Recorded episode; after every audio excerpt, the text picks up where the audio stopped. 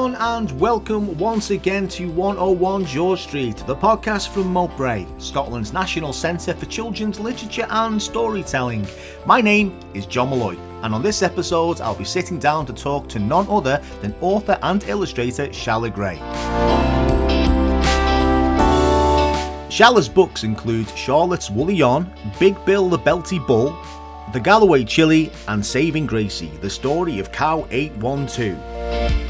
Inspired by her father, Alan Grant, the renowned Scottish writer known for his work on Judge Dredd in the 2000 AD comics, as well as various Batman titles from the late 1980s to the early 2000s, Shalla is now a published author and illustrator in her own right and runs Curly Tail Books, an independent children's publisher in southwest Scotland. Shalla, what's your favourite children's story and why? When I was young, my favourite children's book was The Elephant and the Bad Baby, which was written by Elfrida Vipont and illustrated by Raymond Briggs, who did Fungus the Bogeyman. Mm. Absolutely love, I love it, and I loved reading it to my kids as well. I'm not sure why. It's got a lot of food in it. Maybe that's why. um, but I was in. I'm an avid reader. I always have been. My dad taught me to read before I went to school, and uh, I just read anything I could get my hands on. The both of us, me and him, both would read the back of cereal packets in absence of anything else to read. And he actually wrote me stories when I was little. So obviously, I read. He read them to me. I, I read them myself, and I read them to the kids too when they were young. I've got four kids, so uh, yeah. And another book that I really like. I I looked through all my books to find my favourites, and because I've kept them all. And there's a really unusual book called Tinker the Hole Eating Duck. Now, I don't think that anyone has ever heard of Tinker the Hole Eating Duck, but it's this amazing hardback book, sort of 70s vibe. I was born in the 70s. Beautifully illustrated, but with text, quite a lot of text, not just a short children's book. It's a full, you know, a good length story, but the illustrations are amazing. And I actually think that it's books like that that have really inspired me um, as the years have gone by. Always loved children's books. Enid Blyton was another uh, one of my favourites. I read everything I could get my hands on of Enid Blyton, the famous five, and everything, and the Moomin books too. Mm. I am detecting a thread when it comes to books that have a real um, identity in terms of the illustrator and the yeah, illustrations. Yes, definitely definitely illustrations because uh, I always love drawing. Uh, illustrations are really important um, and can make up for a poor story sometimes, not always, but when you get both together, the result is just incredible. Mm. And I think it also adds another level and layer to a story. I'm thinking about Fungus the Bogeyman because I adored that book. Uh, right, again, right. I'm, a, I'm a child of the very, very early 80s. So I was raised on Raymond Briggs a lot. My parents just used to. Actually, I was probably too young to read some of his books, if now that I think about it. But um, yeah, When the Wind Blows it's quite heavy, isn't it? yes, yes. And I don't know, it, it harkens back to a time when books for children were quite they could be quite serious and they could have quite serious messages attached to them. I mean, mm-hmm. where the wind blows, you couldn't get any more serious, particularly during the 70s and 80s, um, because it was real. You know, the threat of nuclear holocaust was there and we were reading about it as, as children. But yeah, with Fungus the Bogeyman and Raymond Briggs and other books that have that kind of very clear identity when it comes to illustrations, they do seem to have a real significance of place, particularly if you were born kind of between 60s, 70s, 80s, where uh, to me at least, that kind of children's story really came about and really came into its own. I think it resonates quite a lot with people who were kind of in their sort of 30s, 40s, 50s. Um, these books that are really complicated, really complex, but are illustrated in a way that allowed young people to really access them. Yes, absolutely. Yeah, they are. They're really the messages in Raymond Briggs's books are really complicated, and then layers. There's little asides and extra bits of writing else um, in you know different parts of the book. Yeah, they are. They're really complex, mm. but also really inspiring and they got you to think about things. And I don't remember when the wind blows making me any more scared about nuclear Armageddon. I've, I, you know, I don't remember not being able to sleep at night because I'd read it, even though it is an absolute tragic story. Hmm. Um, I just, yeah, I remember just, I've, I can't tell you how many times I've read it over and over and over again. I used to read everything just over and over and over again.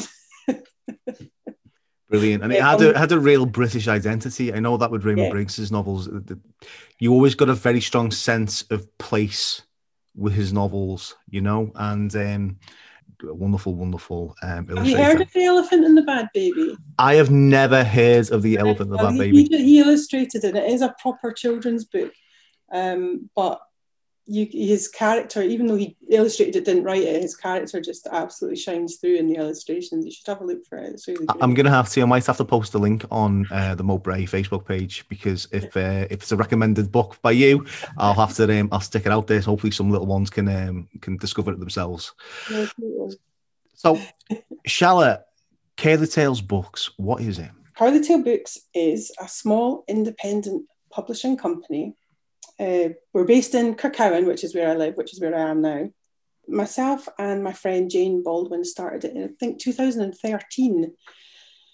Um, I, I run the village shop and post office, and she came in as a customer, and we just got chatting, and um, it kind of went on from there. We had each of us had a book each published by a company that was around at the time called GC Books, Galloway Children's Books.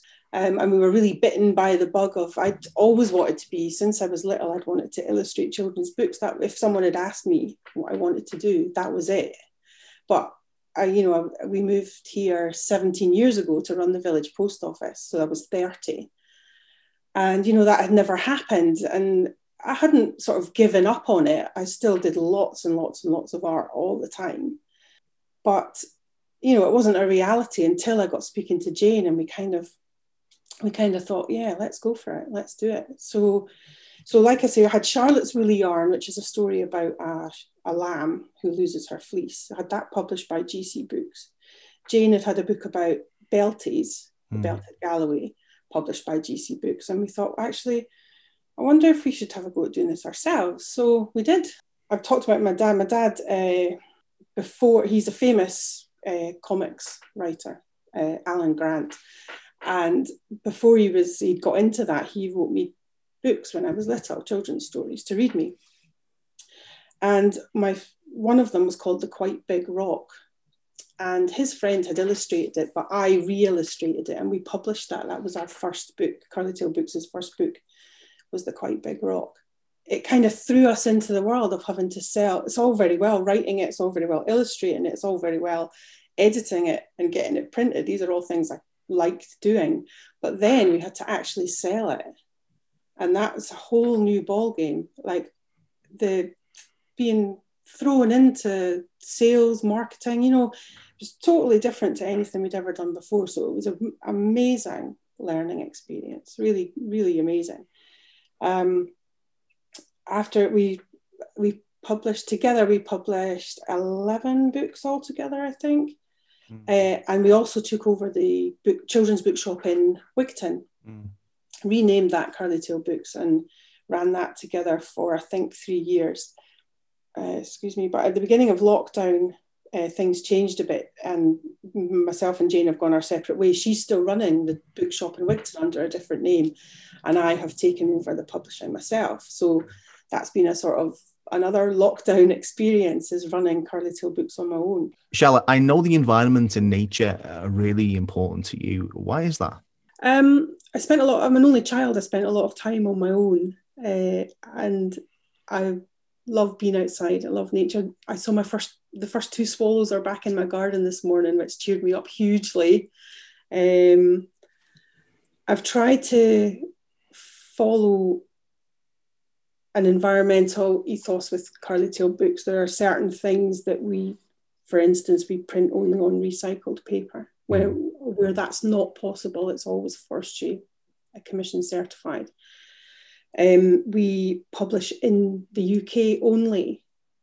So many publishers, for cost reasons, go abroad to Poland or to China, even. And that's not something I will ever do. It will always be printed in Britain, even if that means that um, that restricts, for instance, who would have guessed that you can't get a board book printed in the UK.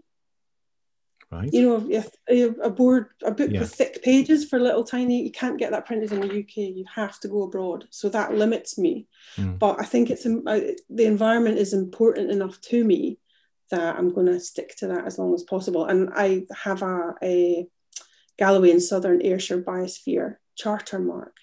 We live in the Galloway and Southern Ayrshire Biosphere, um, which is a recognition of our amazing area and how important it is and how the people in it are trying to live sustainably with their environment. And I have a charter mark which signifies that Curly Tail Books is working towards fulfilling that aim as well of being as sustainable as possible, using local products where possible, Mm. um, developing knowledge of the environment and how important it is. Um, and I'm, I hope that Curly Tail Books can con- contribute to that in a sort of meaningful way. Not only are you representing your local area and the region in terms of um, representing the writers and the work that are happening in, in the region, but you're also supporting and sustaining the region. Up till now, we've always used local writers, local illustrators. I'm moving slightly further afield, but trying to stay in Scotland as much as possible. Um, yes, so supporting local people in that way is really and showcasing, as I've said before, showcasing our the local environment. Uh, Charlotte's Woolly Yarn. She goes on a tour of Dumfries and Galloway. She shows off some of the landmarks around Dumfries and Galloway, uh, Kirkcudbright Harbour, um, the um, Robert Burns statue in Dumfries, for instance. She visits the Moffat uh, Ram. She visits as well. So it's really important to showcase how beautiful our natural area is, and hopefully give children and adults who are reading the books um, an appreciation of where we live and how special it is. Um, I have lots of ideas in here for more of that. It's whether I've got the time to actually make it happen. Mm. it can take a long time to illustrate a book. I can imagine. Um, I can imagine. I'd like to move on to the role that small publishers have in Scotland. And I, I've deliberately chosen this topic because I interviewed the author Joan Haig. Gosh, it feels like a lifetime, but I think it was just before Christmas. And uh, we were talking about small publishing and the importance the small publishers have in Scotland and the role that they play. But I'd be really interested to see and to hear about your views on this. How important are small publishers in Scotland? Well, yeah, I, I have to say that I don't feel very important. when I when I saw they were going to ask that question, I thinking, hmm, right, okay. I think that um, all, in, as in all businesses, you need the small, independent people beating against the door of the big guns, don't you? You, you Mm. need to have that variety. Um, and when I saw that question, what it actually made me think of was the organisation Publishing Scotland, which I'm a member of, and which they're just an amazing organisation. And they support the big guns, their members, as well as the, the little independent publishers, but they are so supportive. They run training events, networking, they're mentoring, they advertise. Publishing Scotland have been absolutely fantastic. And um, the list of publishers on their website, and you can see all the, the small independent publishers all over Scotland. There's Little Door Books, Cranachan, there's Floris, which is obviously a bigger one. Um, but yeah, we're the, the, we're all there, and we're all just. I think the sort of the, the the impression you get is that we're all there and we're trying we're trying to make a living, and you know, it, sometimes it, we do and sometimes we don't, but we're all trying to have a good time, Mm. and Scotland is really important in, in that being based in Scotland is a really important part of that and showcasing Scotland to the world as well. Mm. Um, in a lot of our books, I, they're based, well, in fact, they're based in Wigtownshire they're, or Dumfries and Galloway. The landscape are actual specific farms, specific landmarks, specific places. Um, and it is a way of showcasing Scotland to the world. And I think we're all trying to do that because this last year of lockdown, networking has been sort of not possible. So I've not got to know them quite as well as I would like to, all the other publishers. But we'll get there. I'm getting I'm looking forward to things going back to normal and being able to to meet everyone and compare notes on how Yeah. it's going. Yeah, and uh, I know from a Moat Brae point of view, we're really interested in helping the publishing industry sort of reconnect um, from our end. Um, what I like about the small publishing scene in Scotland, though, is the way, it, as, and you touched on this actually, the way it represents the areas that the publishing house is, is based in. Mm-hmm. And um, because a lot of the time, certainly from my experience, the large publishers can sometimes be these kind of monolithic organizations, and people are, are, a little bit scared of them. And they they they produce these amazing books, but when it because Scotland is so rural, and if you're if you're living outside of the central belt in the region sometimes you feel there's a disconnect with with the larger organizations or organizations that might have an office in, in edinburgh or glasgow. But having these smaller publishing houses dotted around scotland that are representing the the local voice um, i think is really important. Yeah, I'd be interested to know if that was unusual in, in a kind of global scale or if there are these little companies never really looked into it. I mean, I imagine that they are.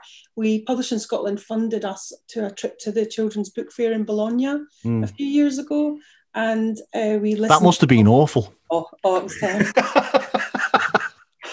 oh, it was absolutely amazing. Actually, yeah. it was so great. It was really, really amazing. Um, and there were there were a lot of little publishers. Obviously, um, I didn't speak uh, Italian, uh, so a lot of the presentations were in Italian. Um, but there were these little publishers all over the place and it would be amazing to be able to connect not just within scotland more than we do but within on a sort of more global scale as well. Mm. um, and and really and really get to grips with um, the industry in that way. That's not something i've been able to do yet. I fo- i'm focusing a lot on myself at the moment and not really widening out but that'll come in time Mm. It'd be really good to make connections like that and get to know other people in the industry in that way, but, but I haven't really been able to do that yet, mostly because of lockdown. And also because we are in a really rural area. It takes mm. to drive to Edinburgh is three hours from where I live. I mean, or more if the traffic's bad. It's ridiculous. it's just insane. Yeah, it's an it's an experience. It is an experience. Yeah. um, I know your background is in graphic novels and illustration, and obviously you've got that family connection with mm. uh, graphic novels. How did you get into that specific field? Well, I, it's everything. Everything always comes back to my dad. My dad, mm. he, like I say, he taught me to read before I went to school. He and, and my mum as well encouraged me to draw all the time, which is, you know, that was my uh, favorite thing to do was drawing, which I did all the time. I because he wrote me stories, I wrote my own books. I've still got like books that I made when I was three that are basically scribbles with a bit of writing in them. Um, so I've always been inspired to, to make books. I wrote my first book, which was actually Charlotte's Woolly Yarn. I wrote that first proper book uh, on a camping trip to Loch Rannoch with my mum when I was about 14. Um, and then amazingly, it got you know it got rejigged to be an actual book, and it's been Curly Tail Books now reprints it, and it's. Uh, I was always inspired to write, and I was always inspired to draw. My dad writes, but there were always things that he was writing lying about. He would have copies of his comics I could see the way a script was built. You know, even though he didn't draw, he would instruct the artist on what to draw. So I could see how the words related to the pictures that eventually came back in the form of an actual comic. Um, he he wrote for uh, 2000 AD and for the American market for DC Comics, who have different ways of doing things. So I saw a huge variety of the way that things were done in that industry and how important pictures are to you can say things with less words if the picture shows you instead. It's it's that show not tell. Yeah. That's a kind of um it's what I tell people who submit writing to me quite often they do too much telling and not enough showing. And I'm really into the showing bit that you show something in a picture to save yourself on the words. Mm. Um, so you, you're cutting your words down to the most concise would you say that's your style then? This kind of, uh, I use the word minimalist style. Um, it's, it's probably the wrong word actually, but this idea of um, anything superfluous, you cut it down, cut it down, cut it down. So, so you condense it to the to the core, and then you can create the illustration around it. Is that your style? Yeah, well, I try and do that. I'm not saying I always succeed, but yes, I and also because I write a lot in rhyme, not exclusively, but a lot of my books are in rhyme. You have to cut words out, Mm. and you have they have to fit the rhythm of the the rhyme. Uh, so it is like an exercise in editing. I really, um, I'm really an advocate of severe editing, and so is my dad. My dad started off in the comics industry as an editor. Um, he, all a lot of writers say that he was the best editor they ever had because he actually would genuinely edit and not just um, let things through that weren't necessary. He would Mm. always edit properly, and I've sort of learned that from him as well. Um, it must have been a real revelation and education for you to. I often say this. I've got a background in theatre and and and teaching people to go into the theatre and go into drama school and stuff. And one of the things anyone can be talented. It's common when you get to a certain level, but the discipline of applying industry technique that's really hard and that only comes with experience and being exposed to other industry professionals and learning the little tricks of the trade. And it must have been a real um, education for you to be able to observe your father going through that process. And the things that you picked up during that time and you observed okay that's as you said that's how you build a script that's how you you apply that's how you create something that's how you create that particular style of um, graphic novel that must have been hugely helpful for you later down the line Absolutely, yeah. I, he used to. He lived down in England. Uh, moved down to England when I was five and remarried. And his my stepmom Sue, his wife, is a graphic designer. And in the holidays, I would go and stay down there for the whole holidays. And they would take it in turns to either take me to the offices, the IPC offices where 2000 AD was uh, written and made with all uh, with all the artists at their desks, the, the view, the skyscraper view over London, incredible. And then on all sort of alternate days, they would take uh, Sue would take me to her graphic design office um, and teach me graphic design.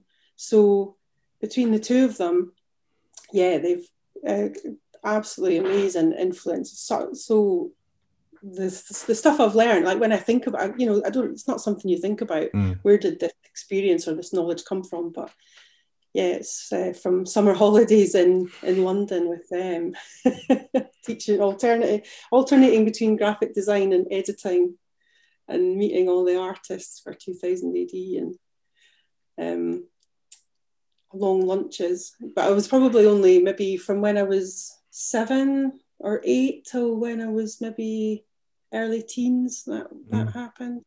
But I- that was a, that's a hugely formative time, isn't it?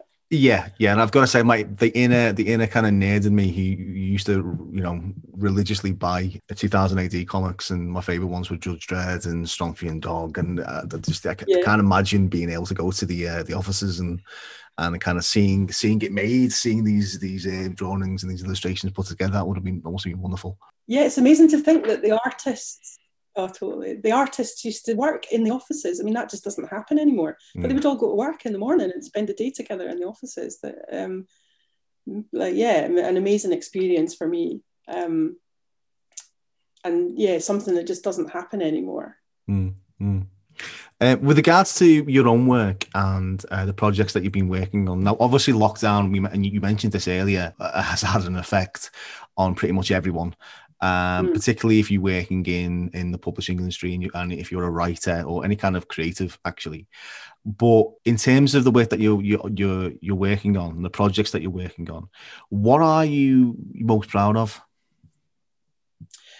Well, personally, at the moment, I'm working on uh, a project called Princess Dangerous, which is a story that my dad wrote when my girls were about eight or nine, Mm, because he was a bit fed up of. He felt that the books that were available to girls of that age were a bit stereotyped. Now, my youngest daughter is 17, so obviously that's a few years ago now, and I'm, it's cha- it has changed.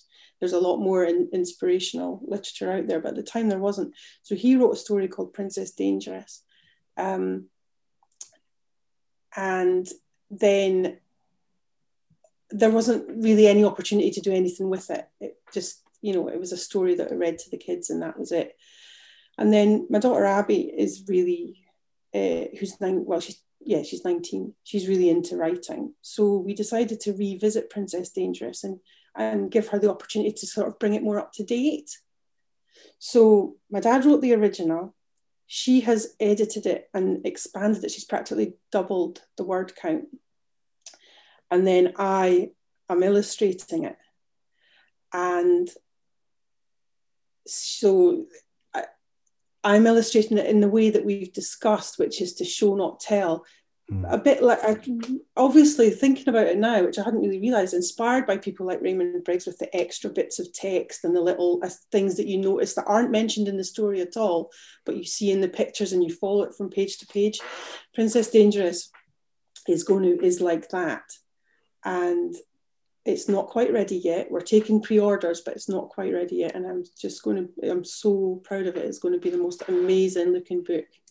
Uh, so that's my big uh, excitement for this year is bringing that out. In terms of your um, previous projects. Yeah, well, I, I, my one of my favorite things to do is do events with kids. I love doing that. That's a really uh, fun part of being an, an, author is to be able to go out and do things with kids. So I'm really looking forward to events starting up again, book festivals, and being able even to go into schools. Um, so one book I've not managed to do that with is I wrote and illustrated and printed a book uh, in the first three months of lockdown. Uh, and we haven't, I've not been able to do any face-to-face events with that. It's about a dairy cow called Gracie. Um, and so I was really proud of managing to produce a book from start to finish in three months, which was you know pretty hard work, pretty full on, um, full color, uh, full watercolor, full page illustrations. So I'm proud of that as well. I'm proud of all the books we've produced, not just the ones that I've written. Um, the Nip Nebs books by Susie Briggs and Ruthie Redden, which we publish, are just so unique and amazing and they're inspiring and written in Scots, of course. So it's a mm. totally different angle from the way that I write. I'm really proud of them as well. Um, I love seeing Susie's so active on social media. I love seeing all the stuff that she puts out, and I listen to her podcast with you, obviously, as well. Um, she's an, an amazing uh, person to be uh, mm. involved with, with Curly Tail Books. I, I'm proud of everything that Curly Tail Books has done, and I'm just looking forward to carrying it on and you know the next project. Uh, speaking of the next projects, I know you mentioned the project that you're working on at the moment and you're taking pre-orders, but is there anything else in the pipeline? Well, yes, I have. Because of, I store all the books here at my house. So I have limited space. I do have space, but it's limited. So I have to be very careful about how many books I publish a year. That's my only limitation, which is so ridiculous, but it's the way it is. So I have we tried to publish two books a year. I think figure I can just about store boxes of books for two books a year. Um, but because of lockdown, we only did one last year. But then sales were down because all the bookshops were shut. Mm. So it's a balancing act. Um, we have I've got three. There's three or four. I get I get submissions all the time. People send me submissions all the time. Ninety percent of them are, or maybe more. Ninety five percent of them are unsuitable. Um, but there are ones that come in that are like, wow, I really must be involved in this. And I have, I, I have maybe four in the pipeline over the next year and a half mm. that are coming up that I'm really excited about. I'm not sure if it's too early a stage to, to mention to mention them at all. It might be too early. There's one that has there's an illustrator who lives in Langholm called Margaret Walty, Mm. Famous in science fiction circles for her dragon illustrations, her botanical illustrations that she then adds dragons to. They're absolutely incredible. She's a lovely person. And I'd always had this little secret thing in the back of my head that if a project came up that I was suitable for her, I would ask her. I didn't think for a minute she would agree. Um, she didn't, you know, she, she knew nothing about me. I'd just like gone to see her in the spring fling and kind of looked at all her paintings with my tongue hanging out, amazed at how fantastic they are. Anyway, I, I got submitted a book that was just so wonderful. It's actually uh, it's set on the Isle of Harris, which is a bit out of our region, but you know, the shades of uh, Dumfries and Galloway, very rural, um, mm. and it's such a wonderful story. It's by a lady called Louisa McClellan, who's lovely too. And I just I read it and it made me cry now, um, lots of things make me cry, but very few submissions make me cry in a good way, you know. Mm. And I thought, you know, I think I've got to publish this. The, the imagery in it and the, the, actual story itself, just absolutely amazing. It's called um, The Marmalade Cat and the Marvelous Coat. And I asked, I just got in touch with Margaret Walty and asked if she would be interested. And um, she has links to the islands. She loved the book. She said, Yeah, it'll take me a while, but yes, I would love to do it. And I'm just so excited. She sends me the roughs of the the drawings that she's done so far, and they're just incredible. I'm really excited about that. Um, but as an illustrator myself, I know that these things take time. There is no rush. She knows she's not under any pressure. She can just fit it in amongst her other things, and we'll get there in the end. That's another thing. A good thing about being a small publisher is you you don't have this churning out books. You know, we've got to do ten books or twenty books or you know the, however many it is we, I can pick and choose and take my time, let everyone else take their time to try and produce the best thing possible in the end. And that's what I'm really hopeful for for the, mar- uh, the Marmalade Cat and the Marvelous Coat. It really is going to be a beautiful book. Excellent. Whenever it comes out, which might be a, a year maybe away, but excellent. Shelley, thank you so much for coming on the show. It's been brilliant. Thank you. Thank you. Thanks for having me. I hope um, I hope that was okay. it was fantastic. Well, that's your lot, folks. If you enjoyed this episode, don't forget to listen to our previous shows. I think they're great. And why not show your support by liking, subscribing, and leaving a comment? Until next time, stay safe and stay creative.